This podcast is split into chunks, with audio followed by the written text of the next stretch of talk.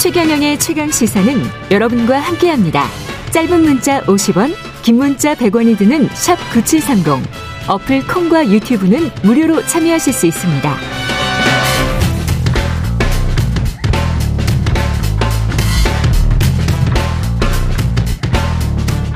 네, 이낙연 민주당 전 대표가 장인상 치르기 위해서 잠시 귀국했고요. 이 전 대표의 행보에 눈길이 쏠리면서 다양한 뭐 정치적 관측이 제기되고 있습니다.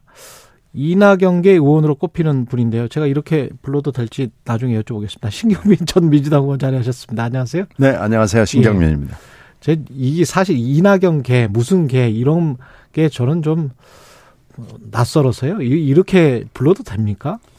뭐 흔히 그건 언론의 네. 용어죠. 네. 어, 근데 뭐 그 개라는 것이 이제 예. 왔다 갔다 하기도 하고 음. 그리고 개를 그 거느리지 않는 보수도 있고 그러기 때문에 예. 뭐 정확한 용어는 아닌데 뭐 흔히들 그렇게 부르시더라고요. 거기에는 동의하시고요. 어, 그런 현상이 있다는 건 저는 동의합니다. 아, 그런 현상이 그리고 뭐 있다. 이낙연 캠프에서 일을 했기 때문에 했기 때문에 네. 예. 그 이른바 이낙연계 의원들이 다 같이 어떤 모이는 자리는 없었습니까 이번에? 어, 아직 없고요. 예.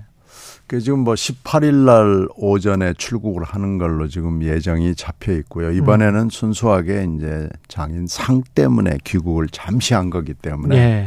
의원들을 전부 다 만나는 것이 적절한지에 대해서는 약간 회의적인 분위기가 있습니다. 예. 그래서 아직 날짜를 잡은 건 없는 것으로 알고 있습니다. 뭐 최종 귀국 전에 네. 어떤 비명계가 결집하는 계기가 될 것이다. 그런 관측들에 관해서는 어떻게 생각하세요? 뭐 그럴 만한 계기도 아니고 그럴 만한 시간도 아니고요. 음. 지금 현재 상황 정치적 그 스케줄로 봤을 때는 뭐 그런 것이 지금 필요한 때인가 하는데 회의적이고요. 일단은 지금 제일 중요한 정치적 스케줄은 원내대표 선거가 이달 말에 그렇죠. 있거든요. 예. 근데 지금 거기에 출마해 있는 분들이 물론 친명계도 있고 비명계도 있고 뭐 다양한 또 다른 계파들이 있는데 예. 지금 이 시점에서 어 이낙연 계 의원들이라고 하는 분들이 따로 이렇게 모이는 것이 음. 적절하진 않아 보여요. 아, 어, 그 원내대표 선거에. 네, 네, 원내대표 선거. 그리고 이제 더 중요한 것은 2차 체포 동의안이 이재명 대표에 대해서 언제 어떤 방식으로 올 것이냐라는 것이 굉장히 중요하잖아요. 예. 근데 그런 것도 이런 것 저런 걸 생각해 봤을 때, 음. 어, 지금은 장인 상을 위해 귀국한 이낙연 전 대표가 이런저런 정치적 행보를 하는 것은 맞아 보이진 않습니다. 지금 친명계도 있고 비명계도 있고 이런 말씀 하셨는데 원내대표 네. 후보 중에 그 보통 언론들에서는 비명, 다 비명계다. 이렇게 이야기를 하던데 친명계가 있습니까? 저는 있는 것으로 알고 있습니다. 아, 그렇군요. 네. 한 명입니까? 두 명입니까? 그걸 제가 말씀드리기는 좀 어려운데요. 아, 그래요? 어, 네. 그러니까 이런 게 있죠. 예. 뭐, 원래는 다 비명이라고 얘기할 수 있지만은, 음. 친명 쪽에서 인도스를 해주는, 그러니까 승인해주는 승인해주는. 후보가 있는 것으로 알고 있고요. 예. 또 내가 친명이다라고 자칭하는 분이 있는 것으로 알고 있고요. 아, 그래요? 그래서 그분들이 지금 뭐라고 얘기를 하고 다니는 거에 대해서 제가 찬물을 끼얹을 수는 없기 때문에 그래요. 제가 구체적으로 말씀을 드리기는 조금 어려운데요. 네. 이미 내부적으로는 저는 뭐 현역은 아니지만 예. 어, 내부적으로는 대충 그게 교통 정리가 돼 있는 걸로 알고 있습니다. 그분들이라고 말씀하신 거 보니까 한 명이 아닌 것 같은데 방금 그분들이라고 말씀하셨어요. 예. 네. 그 들이라는 단어가 사실은 조선일보 그 헤드라인에는 네.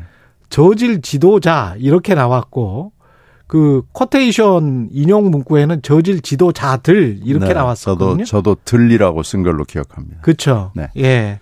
그때 말씀에 그 들은 누구를 지칭하는 걸까요? 뉴스에 많이 보도가 됐는데 무당급 유튜버와 팬덤, 가짜 뉴스 그리고 저질 지도자들이 결합돼 있다. 그래서 지금 민주당이 굉장히 좀 위기다 이런 지금 진단을 하고 계시는 거 아닙니까?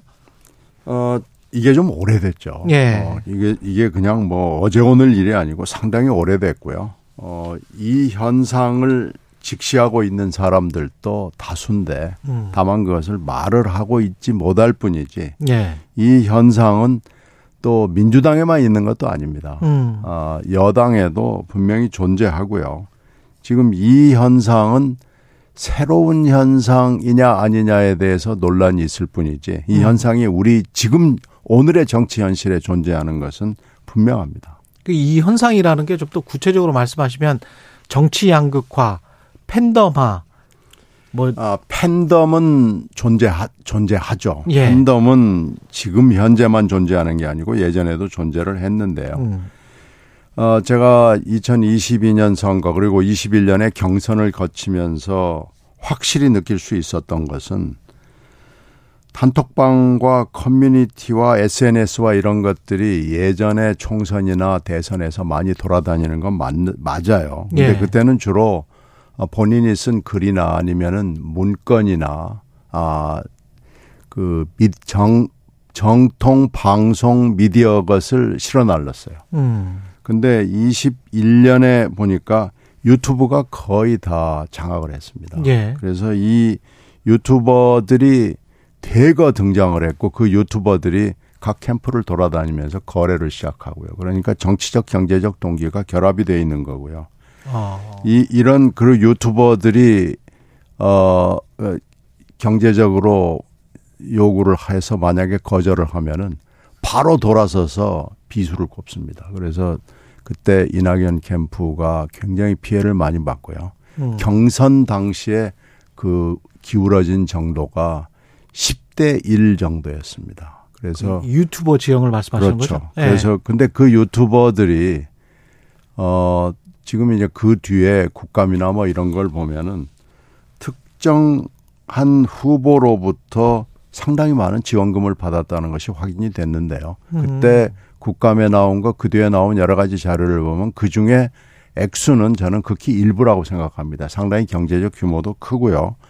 문제는 이제 그분 그분들이 그냥 경제적 동기만 하는 게 아니고 정치적으로도 개입을 하고 이래서 거의 정파적 유튜버들이죠. 그러면서 중, 이제 선동을 했다. 그렇죠. 그러면서 아. 이게 정치 훈리가 아닌 아, 여러 사람들하고 그 실체는 잘 모르겠어요. 예. 지금 개딸이라고 민주당은 돼 있는데 도대체 개딸이 누군지도 모르겠고 정말로 딸인지도 모르겠고 예. 정말로 개혁을 얘기하는 건지는 물론 모르겠고요. 음. 근데 이런 분들이 굉장히 많이 존재하고 또 이런 주술사적 얘기를 하는 유튜버들이 존재하고 거기에 이제 저질 정치인들이 왔다 갔다 하는 거죠. 그러면서 메시지를 주고받으면서 서로 도움을 주는 겁니다. 예. 그래서 이런 현상은 유튜버가 완전히 장악을 한 현상은 2021년에 저는 처음 목도했습니다. 음. 그거는 기술의 발전에 부정적인 영향이다. 어, 뭐, 그렇죠. 누구나 다 유튜버를 할 수 있는 세상이 된 거고요. 이게 네. 이제 기술적으로 가능하게 된 거고요. 이게 이제 단톡방이나 커뮤니티나 SNS보다 훨씬 더 파괴력과 전파력이 큰 거죠.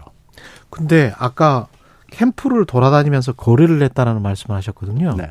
이거는 직접 경험하신 또는 들으신 이야기인가요? 어, 제가 캠프에서 일을 하고 있었으니까요. 아. 그 당시에 캠프에 책임자급에 있었기 때문에 예. 제가 그 내용을 알죠. 그러면 어떤 방식인 겁니까? 그 어떤 어 좋은 이야기, 좋은 코멘트 아니면은 출연을 대가 뭐 그런 거래죠. 어, 그런 아, 거래 그렇습니까? 거래를 하는 거죠. 그리고 예. 실제로 작년 국, 국감 자료를 보면은 음. 그 액수가 꽤 됩니다. 아 그래요? 네. 아, 저는 처음 듣는 이야기라서 이게 아, 사실 작, 아 작년에 국감에 나와가지고 아, 그랬군요. 이게, 이게 문제가 됐었습니다. 예, 굉장히 논란이 될 것 같은데 2차 체포동의안이 가장 큰 변수라고 아까 말씀을 하셨잖아요. 그때 되면은 그, 그 시기는 언제쯤이라고 보시고 그때 되면은 민주당은 어떻게 대응을 해야 된다고 보세요?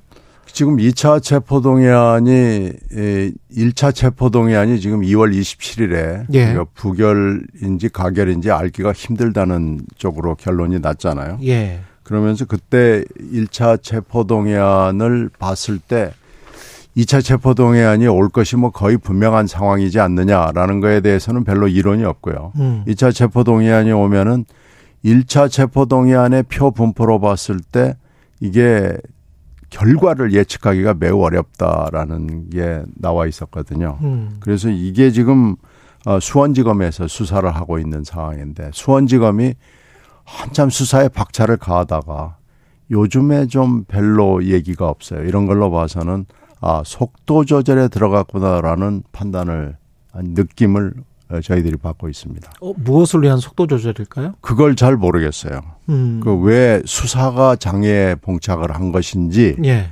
아니면은 정치적 이유에 따라서 예. 수사의 속도 조절이 필요한 것인지 그건 알 길이 없죠. 예. 근데 하여튼 뚝 스피드가 떨어진 것은 확실합니다. 그럼 검찰의 지금 행보가 정치적인 요소가 있다 또는 다분하다 없다 어떻게 생각하십니까? 정치적 요소가 없다고 생각할 수 있는 요인이 하나도 없죠. 하나도 없다. 네. 예. 그래서 어, 수사의 내용까지는 모르겠습니다만은 음. 속도 조절은 분명히 할 수 있을 것으로 봅니다. 그건 아마도 총선에 집권 여당에 도움이 되는 방향으로 어, 속도 조절을 하고 있는 것 아닌가 그렇게 지금 생각하시는 거예요? 이렇 그 질문에 대해서는 약간 예. 좀 설명이 필요한데요. 예. 지금 이 윤 대통령이 끊임없이 여러 가지 분란을 일으키고 있는 건 맞잖아요. 예. 국내적으로도 그렇지만 외교적으로도 그렇고요. 음. 그러니까 윤 대통령 측의 그 끊임없는 여러 가지 분란 그리고 이재명 대표는 끊임없는 또 사법 리스크가 지금 계속되고 있고 음. 재판도 계속되고 있고 이러기 때문에 이 양측이 어떻게 보면 공생관계라고 얘기들을 많이 하잖아요. 적대적 공생관계? 적대적인지 협조적인지는 잘 모르겠습니다만 하여튼 공생관계가 있는 것은 거의 분명해 보이기 때문에 예. 그런 여러 가지로 봐서 이 수사도 속도 조절의 그 중에 하나의 카드로 들어가는 거 아니냐 이렇게 보고, 보고 있습니다. 아까 그 말씀하신 무당급 유튜버와 저, 저질 지도자들이 결합돼 있다. 현재 민주당 정치가 뭐 이런 말씀을 하셨는데 정청래 최고위원은 제일 멍청한 정치는 지지라 싸우는 것이다. 이렇게 애들로 비판을 했거든요. 다수 지지자들과 싸우고 있다. 뭐 그 얘기는 뭐 들었습니다. 예. 어, 뭐 방송에 아, 나와서 한 얘기를 들었는데요. 예. 감사합니다. 진짜 지도자는요. 어, 숫자에 많고 적음, 소리에 크고 작음이 문제가 아니고 정치적으로 옳은 것을 택해야 됩니다. 음. 지금 이 훌리건들이 하고 있는 거 그리고 주술적 정, 유튜버들이 하고 있는 얘기는 한쪽을 극단으로 매도하고 근거 없이 매도하는 거거든요. 예. 이건 나라에 나아갈 방향이 아닙니다. 진짜 정치인은 숫자에 많고 적음, 소리에 높고 낮음에 에, 굴하지 않고 오름을 추구해야 됩니다. 그런데 음. 지금 그, 그 주술사 유튜버들과 정치 훌리건들의 얘기는 그게 아닙니다. 그 여기에 여기에 결합하는 정치인들이 저지른 것이죠. 음. 그러니까 그것을 정치인들이 추구해야지 어, 많고 적음 뭐 이런 것에 우리 편이냐 아니냐 뭐 이런 걸 기준으로 하는 것은 정치인의 자세가 아니고요. 정청래 최고도 그런 점에서는 자기 반성이 필요한 사람입니다. 오름을 추구하는 과정에서 지지자들이 만약에 몰라준다, 뜻을 몰라준다라고 하면 의원님을 비롯해서 어, 어떤 일군의 세력이 따로 어, 당을 만들 수도 있습니까? 지금 신당에 대해서는 음. 뭐 꾸준히 사실은 대선 직후부터 여러 가지 얘기가 있습니다만은 신당에 대해서는 여러 번 실험이 있었습니다. 그게 네. 여든 야든 실험이 있었는데요. 그 실험은 100% 실패했습니다. 음. 아, 그래서 더군다나 지금 한국의 정치 지형, 정치 풍토 문화에서 예. 신당을 한다는 것은 그건 쉬운 일이 아니고요. 거의 불가능에 가까운 작업입니다. 그래서 음. 어, 여당이든 야당이든 그 얘기를 하는 분들이 외부에서는 많은데 내부에서는 거의 없다고 봐야 아, 됩니다. 내부에서는 거의 없다. 근데 이제 친명계 원외 인사들도 지금 더 세로라는 모임을 만들었단 말이죠.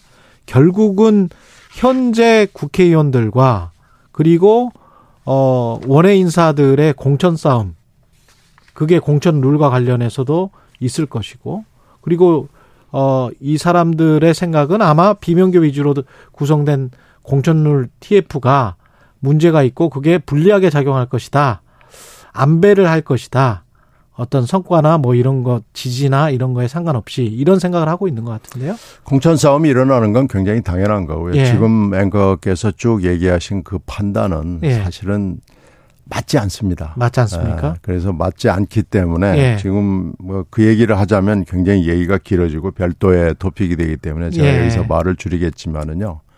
지금 공천을 싸고 벌써 엄청난 갈등이 시작이 된 것은 맞는 거죠. 음. 그러나 지금 하고 있는 판단 서로 주고받는 것은 팩트에 근거하지 않는 것이고요. 예. 더 새날도 그런 모임이 아니고요. 더 세로도? 어, 네, 네, 더 세로도 그런 모임이 아니고요. 음. 이게 공천할 때 되면 꼭 이런 것들이 있어요. 그래서 음. 이걸 공천의 어떤 공천을 비즈니스로 보는 사람들이 시작하는 일이기 때문에 저는 이건 맞지 않다고 봅니다. 그렇군요. 민주당은 지금 현재 상황에서 아까 적대적 공생인지 협력적 공생인지는 모르겠다고 말씀하셨는데 이게 지속이 된다면 어떻게 생각하세요? 총선에서 승리할 수 있습니까?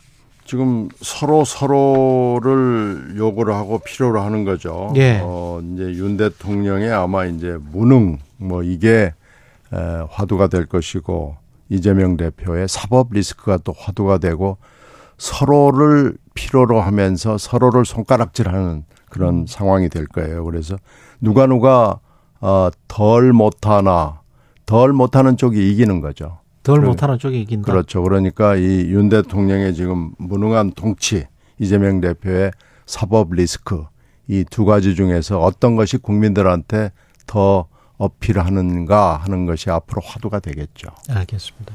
지금 저 대통령실 도감청은 어떻게 보시는지도 궁금합니다. 결국 핵심은 도감청을 했느냐 안 했느냐 그렇게 되면 주권 침해인데 이게 혹시 용산으로 이전해서 더 흡수하게 된 것 아니냐 이런 이야기들이 나오고 있는데 이건 뭐 전문가들이 보기에는 빤한 거죠. 2013년에 예. 오바마 대통령이 그 당시에 문제가 됐을 때 앞으로 이런 일을 안 하겠다고 했지만 그 당시에 모든 정보 전문가나 군사 전문가들, 외교 전문가들이 미국이 이걸 안 할 리가 없다고 봤거든요. 음. 미국이 이걸 안 한 적도 없고 안 하겠다는 말을 지킬 생각도 전혀 없는 거죠. 한 거죠. 음. 그리고 지금 현재 미국이 이걸 부인하지 않습니다. 다만 공적 세계에서 이런 일이 있을 수 없는 일이 벌어졌다고 얘기를 하는 것은요. 이러 이 문건에 대해서는 분명히 존재한다는 것을 인정하는 건데요. 우리 정부는 지금 나서 가지고 어 위조의 가능성을 얘기하거든요. 예. 미국 정부도 하지 않은 말을 우리 정부가 나서서 해야 되는 이유를 저는 잘 모르겠고요. 아무리 친구 사이고 동맹이라고 하더라도 잘못한 건 잘못하는 거고요. 미국이 이걸 포기하지 않는다면 우리가 조심해야 되는 것도 굉장히 당연한 거죠. 음. 그렇, 그런 그 외교의 현실, 특히 정보전의 현실을 바탕에 놓고 보면은 우리 정부가 뭘 어떻게 해야 되는지는 분명합니다. 오영환 의원이 총선 불출마를 선언했는데 마지막으로 어떻게 보십니까? 오영환 의원은 아마 이 지역구 의원을 하면서 굉장히 좌절감을 많이 느꼈을 겁니다. 네. 그 특히 의정부라는 곳에 그 지역적 특수성이 있거든요. 음. 그래서 이게 본인이 할 수 있는 그 일이 아니다라고 느꼈을 거예요. 그래서 내 본업으로 돌아가겠다라고 결정을 한 건데요. 저는 오영환 의원 다운 결정을 했다고 생각합니다. 예. 여기까지 듣겠습니다. 신경민 전 민주당 의원이었습니다. 고맙습니다. 네, 고맙습니다.